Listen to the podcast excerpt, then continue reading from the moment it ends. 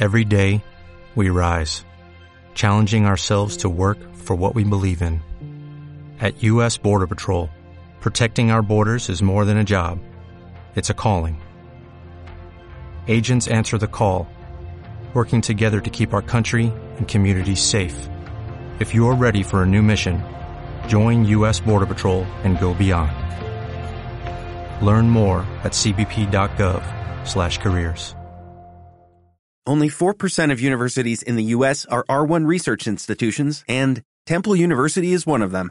This means 100% of students have the opportunity to participate in hands-on learning and research with world-class faculty. With over 600 academic programs across 17 schools and colleges, Philadelphia's largest public university provides students with a rich variety of opportunities and propels graduates to succeed in their careers.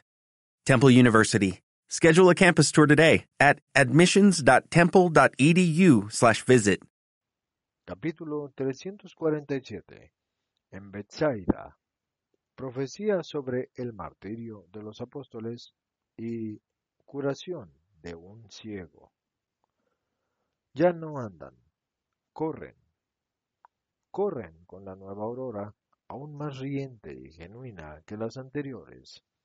Todo un destellar de gotas de rocío que llueven, junto con pétalos multicolores sobre cabezas y prados, para poner tonalidades de flores deshojadas junto a las ya innumerables de las florecillas de las márgenes y del interior que se yerguen sobre sus tallos, y para encender nuevos diamantes en los hilos de la hierba reciente, corren entre cantos de aves en celo y de brisa ligera, de risueñas aguas que suspiran o arpegian, pasando entre las ramas y acariciando el heno y los cereales que crecen día tras día fluyendo entre las márgenes y alejándose, plegando delicadamente los tallos que tocan las límpidas aguas. Corren como si fueran a un banquete de amor, incluso los ancianos, como Felipe, Bartolomé, Mateo, el celote. Comparten la alegre prisa de los jóvenes. Y lo mismo sucede entre los discípulos. Los más viejos emulan a los más jóvenes en andar deprisa. Y no se ha secado todavía el rocío en los prados cuando llegan a la zona de Bethsaida, comprendida en el poco espacio que hay entre el lago, el río y el monte. Y del bosque del monte desciende por un sendero un jovencito corvo, bajo el peso de un haz de ramas. Baja raudo y casi corriendo, por la postura, no ve a los apóstoles. Canta contento, corriendo así bajo su haz de leña. Cuando llega al camino principal a la altura de las primeras casas de Bethsaida, deja caer al suelo su carga y se endereza para descansar, y echa hacia atrás sus cabellos obscuros. Alto y fino, derecho, y de cuerpo fuerte y extremidades ágiles y delgadas y también fuertes, y una bonita figura juvenil. Es Marxiam, dice Andrés. ¿Estás mal de la cabeza? Ese es un hombre ya, le responde Pedro. Andrés pone abocinadas las manos en la boca y lo llama con fuerza. Y el jovencito, que estaba agachándose para coger de nuevo la carga, tras haberse ceñido bien con el cinturón, la corta túnica, que apenas sí le llega a las rodillas y que está abierta en el pecho, porque probablemente ya no cabe en ella, se vuelve en la dirección del reclamo y ve a Jesús, y ve a Pedro, y ve a los demás, que lo están mirando, parados junto a un grupo de sauces llorones que sueltan sus frondas en las aguas de un ancho arroyo, el último afluente del Jordán, por la izquierda antes del lago de Galilea, y situado justamente en donde empieza el pueblo, y deja caer el haz, y alza los brazos y grita, Mi Señor, mi Padre, y se lanza de carrera. Pero también Pedro se echa a correr y vadea el arroyo sin quitarse siquiera las sandalias, limitándose a arremangarse las vestiduras, para correr luego por el camino polvoriento, dejando las grandes señales húmedas de sus sandalias marcadas en el terreno seco. Padre mío, Hijo mío querido, están recíprocamente el uno entre los brazos del otro, y, verdaderamente, Marxiam es tan alto como Pedro, de forma que sus cabellos oscuros durante el beso de amor caen sobre el rostro de Pedro. De todas formas, siendo esbelto, parece más alto que Pedro. Pero Marxiam se separa del dulce abrazo y prosigue su carrera hacia Jesús, que ya está en esta parte del arroyo y viene caminando lentamente en medio de la corona de los apóstoles. Marxiam cae a sus pies con los brazos alzados y dice, Oh mi Señor, bendice a tu siervo. Mas Jesús se inclina y lo pone de pie, y lo acerca a su corazón, y lo besa en las dos mejillas, y le desea continua paz y crecimiento en sabiduría y en gracia en los caminos del Señor. También los demás apóstoles saludan jovialmente al jovencito, especialmente los que no lo veían desde hacía meses, le manifiestan su contento por su desarrollo.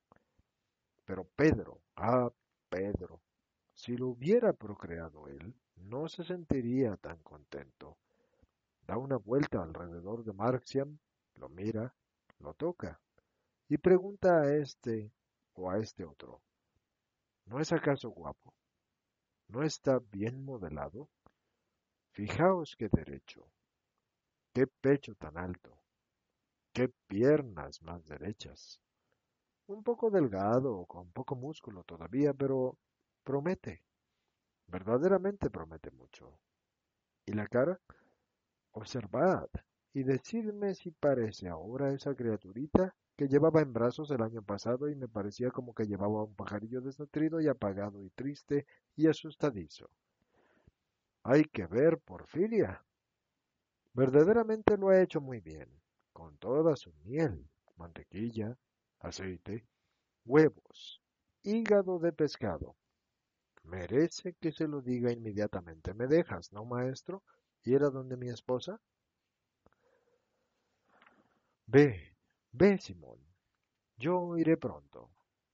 Marxiam, todavía de la mano de Jesús, dice, Maestro, estoy seguro de que mi padre encarga a mi madre que haga de comer. Déjame dejarte para ayudarla. Ve, y que Dios te bendiga por honrar a quienes son para ti padre y madre. Marxiam se marcha corriendo y toma de nuevo su haz de leña y se lo carga de alcance a Pedro y camina al lado de él, y parecen Abraham e Isaac subiendo el monte, observa Bartolomé. Pobre Marxian, solo faltaría eso, dice Simón Celote. Y pobre hermano mío, no sé si sería capaz de hacer de Abraham, dice Andrés. Y Jesús lo mira y luego mira la cabeza entre cana de Pedro, que se va distanciando al lado de su Marciam, y dice, De verdad les digo que llegará un día en que Simón Pedro sentirá alegría al saber que su Marciam ha sido encarcelado, herido, flagelado, colocado ante el umbral de la muerte, y que se sentirá con fuerzas incluso de extenderlo con sus propias manos sobre el patíbulo, para revestirlo de la púrpura de los cielos, y para fecundar con la sangre del mártir la tierra, envidioso y afligido solo por un motivo, por no estar él en el lugar de su hijo y subalterno, porque su elección como jefe supremo de mi iglesia lo obligará a reservarse para ella hasta que yo le diga, ve a morir por ella. Ustedes no conocen todavía a Pedro, yo lo conozco. ¿Prevés el martirio para Marxiam y mi hermano? ¿Te duele, Andrés? No, lo que me duele es que no lo proveas también para mí. En verdad, en verdad os digo que seréis revestidos todos de púrpura, menos uno. ¿Quién? ¿Quién? Dejemos el silencio sobre el dolor de Dios, dice triste y solemne Jesús. Y todos callan atemorizados y pensativos. Entran en la primera calle de Bethsaida, entre huertas llenas de plantas, tiernas. Pedro con otros de Bethsaida está llevando a un ciego a la presencia de Jesús Marxiam no está. Sin duda se ha quedado a ayudar a Porfiria. Con los de Bethsaida y los padres del ciego hay muchos discípulos venidos a Bethsaida de Sicaminón y de otras ciudades, y entre estos Esteban, Hermás, el sacerdote Juan, y Juan el escriba, y muchos otros. Recordarse de todos ya es un buen jaleo, son muchos. Te lo he traído, señor. Estaba aquí, esperando desde hace varios días, explica Pedro, mientras que el ciego y sus padres entonan una nenía de Jesús hijo de David, ten piedad de nosotros. Pon tu mano en los ojos de mi hijo y verá. Ten piedad de mí, Señor, pues yo creo en ti. Jesús toma de la mano al ciego y retrocede con él unos metros para resguardarlo del sol, que ya inunda la calle, y lo arrima a la pared, cubierta de follaje de una casa, la primera del pueblo, y él se pone de frente, se moja de saliva los dos índices y le restriega los párpados con los dedos húmedos. Luego le aprieta los ojos con las manos, la base de la mano en la concavidad de la órbita y los dedos abiertos y metidos entre los cabellos del desdichado. Así ora, y luego le quita las manos. ¿Qué ves? pregunta el ciego.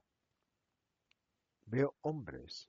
Son sin duda hombres, pero así me imaginaba los árboles, vestidos de flores, pero son hombres, porque andan y gesticulan en dirección a mí. Jesús le impone de nuevo las manos y las vuelve a quitar y dice, ¿y ahora? Ahora veo bien la diferencia entre los árboles plantados en la tierra y estos hombres que me están mirando. Y te veo a ti. ¡Qué hermosura la tuya! Tus ojos son iguales que el cielo, y tus cabellos parecen rayos de sol, y tu mirada y tu sonrisa son propios de Dios. Señor, te adoro. Y se arrodilla para besarle la orla de su túnica. Levántate y ve a donde tu madre, que durante tantos años ha sido para ti luz y consolación, y de la cual no conoces otra cosa sino el amor. Lo toma de la mano y lo lleva a su madre, que está arrodillada a algunos pasos de distancia en actitud de adoración, de la misma forma que estaba en actitud de súplica. Levántate, mujer, aquí tienes a tu hijo, que ve la luz del día. Quiera su corazón seguir la luz eterna. Ve a casa, sean felices y sean santos por agradecimiento a Dios. Pero, al pasar por los pueblos, no le digan a ninguno que te he curado, para que la muchedumbre no se desplace aquí enseguida, para impedirme ir a donde es justo que vaya a llevar la confirmación en la fe y la luz y la alegría a otros hijos de mi Padre. Y rápido, por un senderillo que discurre entre huertos, se escabulle en dirección hacia la casa de Pedro, donde entra saludando a Porfiria con su dulce saludo. With the Lucky Land slots, you can get lucky just about anywhere. This is your captain speaking. Uh, we've got clear runway and the weather's fine, but we're just going to circle up here a while and uh, get lucky. No, no, nothing like that. It's just these cash prizes add up quick. So I suggest you sit back, keep your tray table upright, and start getting lucky. Play for free at LuckyLandSlots.com. Are you feeling lucky? No purchase necessary. Void where prohibited by law. 18 plus terms and conditions apply. See website for details. Hello, it is Ryan, and we could all use an extra bright spot in our day, couldn't we? Just to make up for things like sitting in traffic, doing the dishes, counting your steps, you know, all the mundane stuff. That is why I'm such a big fan of Chumba Casino. Chumba Casino has all your favorite social casino style games that you can play for free anytime, anywhere with daily bonuses. That should brighten your day a little. Actually, a lot. So sign up now at ChumbaCasino.com. That's ChumbaCasino.com. No purchase necessary. Group. Void were prohibited by law. See terms and conditions. 18 plus.